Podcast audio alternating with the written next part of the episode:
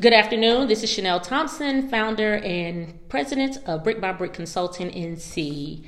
Um, today, I want to introduce to you all Reverend Carlisle, who is with the NAACP, and he's going to take a few minutes, introduce himself, tell us a little bit about himself, and then we'll get right into the interview. All right. Well, uh, again, like you said, I'm uh, Reverend Alvin Carlisle. I serve uh, at the NAACP as the uh, branch president. Also, I'm the uh, senior pastor at um, Exodus Baptist Church.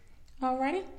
So, Reverend Carlisle, or for our listeners, we want to remind you all that the purpose of the Justice League's conversations is to simply share perspectives and outlooks on issues that relate to disparities and barriers that impact people of color, women, immigrants, and other marginalized communities face due to intentional racism, systemic oppression, and implicit bias across education, healthcare, social justice, and financial stability. So I've been following the issues related to um, Ashley Elementary School for quite some time, or a few months, um, and wanted to see if you could provide some historical perspective for our listeners about this conversation. Certainly, certainly. Uh, well, the the Ashley um, issue has is a decades old issue. Um, of course, I um, only found out as of late just how um, long this had been an issue in the in the Winston Salem area. There's been groups that have kind of dealt with this issue uh, over the years, but but uh, to give you a brief history, um, I initially found out about the issue uh, at Ashley in August of 2017. A teacher gave me a call. Hey, we're having we got mold on the wall. You know, I'm, I can not breathe in my classroom and so forth. So I reached out to the school system, say, hey you know, you know, what's what's going on with this? So the school system responded, and oh, Reverend Carl, I was just dust on the on the wall, and and you know we cleaned it up. We had someone come out and test and you know there's no evidence of mold and so forth. And so i wasn't aware of the the, the history of the problem. So i just kind of took it at that at face value.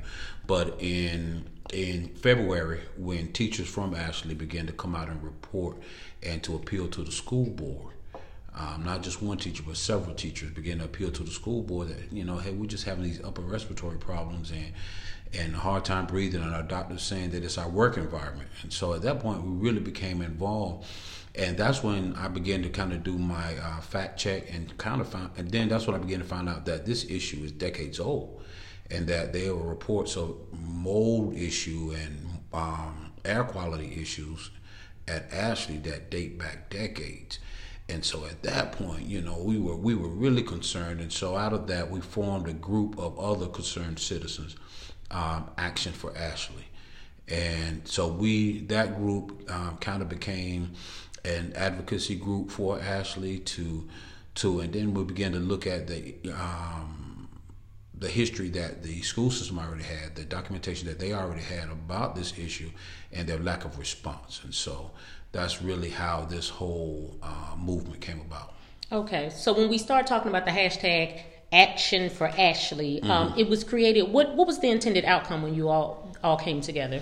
Well, to to to move the school system, um, Ashley, we feel like is a symptom of a greater issue, a, a, a, um, setting forth a systemic racism that that that exists inside of our the Winston Forsyth County school system that uh, consistently um, inner city schools black and brown schools, schools that are located in lower income levels, uh, are historically and systemically underfunded over and over and over again. And and we found out Ashley's problem, the issue with Ashley was that the problem has been known for a long time, but not a dollar had been put into resolving the air quality issue, which is to me unbelievable.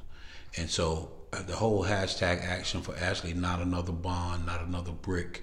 Uh, all of those, all of those, all of those phrases and and, and mantras came out of, um, you know, our our stance that a- a- Ashley should have been funded a long time ago. It should have been a new building, not a new air conditioning system, not air handlers, not dehumidifiers. It should have been a building, a right. new building, mm-hmm. a long time ago.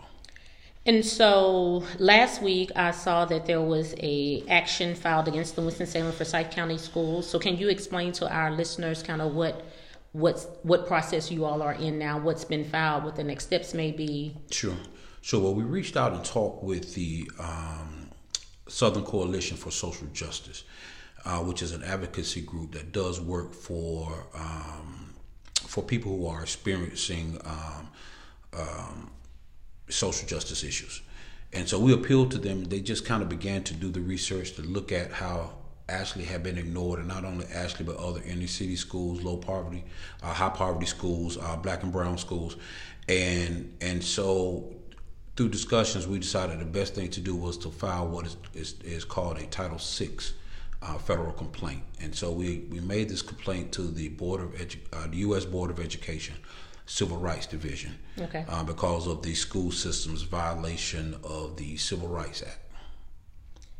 And so at this point, where where are you all as far as convening the parents? Um, I know that there have been some discussions that there's going to be an open house held. They want parents to come in and see the mm-hmm. new clean building that they painted and washed down. Um, right. I saw that was going to happen.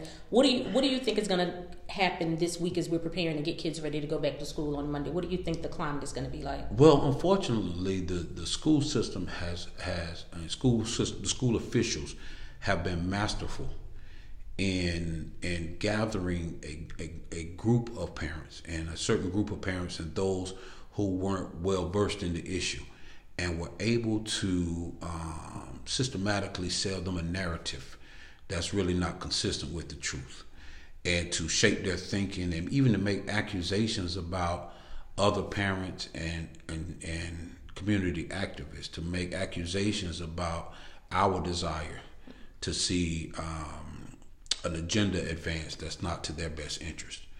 But we have a strong coalition of parents that we'll continue to organize and to work with.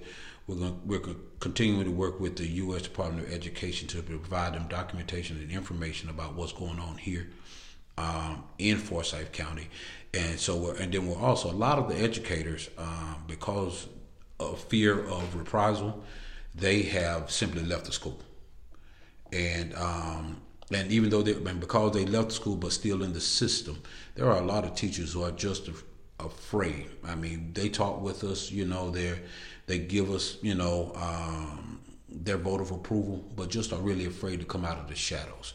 But there are a few that have spoken up many parents many parents who we've organized and have documented their stories. And when you hear them um, they break your heart. So let's talk a little bit about that. So we're mm-hmm. talking about um, parents who don't necessarily have the financial resources that other parents in Winston-Salem Forsyth County may have. True. Um, even if the school system says that we will allow your child to transfer, if it's not um, a space that's going to be provided where they can actually get on a bus, uh, many parents don't have the same opportunities to be able to drive their children around Winston-Salem to get them into schools that they think is best. My youngest daughter just graduated and left um, college and did not at any time except for two years in her whole education in Winston-Salem Forsyth County attend school in the school in our district. Hmm. But I had the um, I had the flexibility to be able to drive her where she needed to be, to leave my job and get her picked up, or have someone who could come in. But every parent doesn't have that. And I think the thing that challenges me is no parent should have to sacrifice time off of their jobs. They shouldn't have to sacrifice gas money and pull that from their budgets.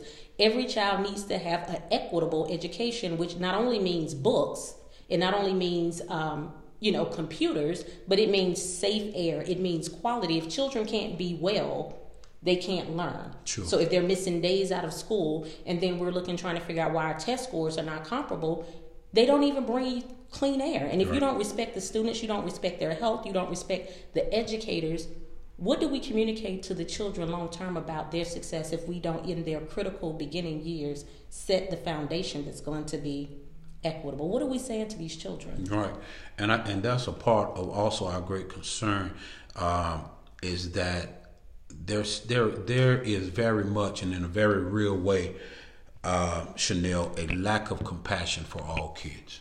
Now, the school system uses that verbiage. If you, you look at school board footage, we care about the education of all kids. Uh, James James Baldwin has a has a famous quote says, "I can't uh, believe what you say because I see what you do." And through their actions, they have consistently proven that they do not care about the well-being of these children. And so, um, and because of where a lot of these parents are, for various reasons, and we we know that there's a lot of um, social economic factors um, that that affect uh, parents that are that are in a certain um, uh, life situation. Mm-hmm. You know, it brings you know certain life challenges, and so a lot of times for many various reasons, you don't have the the empowerment that it takes to um, do something different. Like you said, a lot of times don't have the resources to do something different, or or sometimes um, some folk just don't really um, haven't found their own voice, and there are right. many that have. So I, I don't take that to say that the parents are actually don't have they have their voice. They know they you know many have have spoken out but oh but, i've but, seen them on facebook sure, too yes right. they are out here. We're right. ready. I'm not going to be silent. I've right. seen them and i'm like let's go. Right exactly. So and then so and so and those who, who, who feel like they don't have that mechanism to do so then we're we're here to be that voice to be that support and to work with them as best we can. But a school system as far as making accommodations for those kids um, they have not they have not moved to do so and so a lot of parents feel stuck, and we, we're, we're, we're dealing with a lot of parents now say, I don't want to go back, but I don't have options. What do I do? Right. And so we're trying to, you know, encourage them to even look into other options, you know, even quality schools, even quality charter schools, you know, that are in the area, um, great schools who have a good track record um, here in our community, we have Carter G. Woodson and um, QEA both have 20 year track records, mm-hmm. you know, of providing sound education in our city. So we're, we're telling parents, you know, uh, looking looking at those options, you know, for your child. Okay. One thing I wanted before we wrap up, I wanted to. Uh, in the article, I saw that you mentioned um, it says that uh, the actions or lack of actions by the Winston-Salem Forsyth County school system could be perceived as racist and criminal. Mm-hmm. Those were some really, really strong words. What sure. kind of what kind of um, response did you get when you put that out there? Because that bounced right. off the page, and I was like, sure. Sometimes we got to call a thing a thing. Yeah, well, actually, Shenell, you know, I I have that's a phrase that that I've I've spoken a lot of times, but every journalist hadn't been um, um, so willing to print those phrases and and I, I, don't shy away from them because I, I know that words are powerful and words really can't be taken back. So once you once you say something you can't take it back. When you look at the record, the historic record of how this school and many others like it have been treated, the only way you could really um, summarize or define what has happened is to say that it is criminal and it's racist. And so, um, yeah, I mean, you know, there's always that that initial shock when people hear those words. Um, I've gotten real used to them because they're the truth, right? You know, and so yeah, it's it. You know, you get negative response, but it's, it's kind of it's kind of what it is. And if you look at it, it is criminal and racist to allow kids to go in a building, teachers to go into a building, um, t- you know, faculty members to go into a building every day that you know the air quality is poor. That's criminal and for those children to be black and brown kids, then this racist. And so consistently, that's what the Winston Forsyth County system shows. Wow. Well, at Brick by Brick, our mantra is dismantling disparities so equity and justice are no longer a dream. As we look at the Winston-Salem Forsyth County schools, what disparities do you see and what call to action would you suggest as we move forward to long-term success for our students? So even outside of this issue, mm-hmm. as we move forward, what kinds of disparities are glaring? Like what things are blatant and right. and how do we address those in the education system? Shenell, there was a generation not not long ago. There was there was a time in Winston Salem not long ago where you could go to any school in Winston Salem and get a quality education. Over the over the past twenty years, we've seen the resegregation of schools. And we know that when resegregation comes, a lack of funding, a lack of support um, happens to schools that become more uh, black and brown. So if if first of all we have to deal with that issue, I'm a firm believer that a school shouldn't be more than forty percent anything. Shouldn't be more than forty percent white. Shouldn't be more than forty percent black. Shouldn't be more than forty percent rich. Shouldn't be more than forty percent poor. That there should there should be a balance. Studies have shown consistently that when when children um, are educated in a diverse environment, that it that that the saying becomes true that rising tides lift all ships. And so when they're in an environment that, that, that they have a, a, a, diverse group of people, they always perform better, learn better. And so the first the first issue we have to be about in Forsyth County is to to um, deal with the segregation in our school system. And of course that that also speaks to the achievement gap, lack of funding, misuse of Title I funds and and a lot of a lot of if if the community really took time to to evaluate the performance of our our school, any well-meaning uh, person, any person that doesn't have a uh, uh, doesn't have a bias towards a certain group of people would look and see that the way the school system allocates funding is very racist. Wow.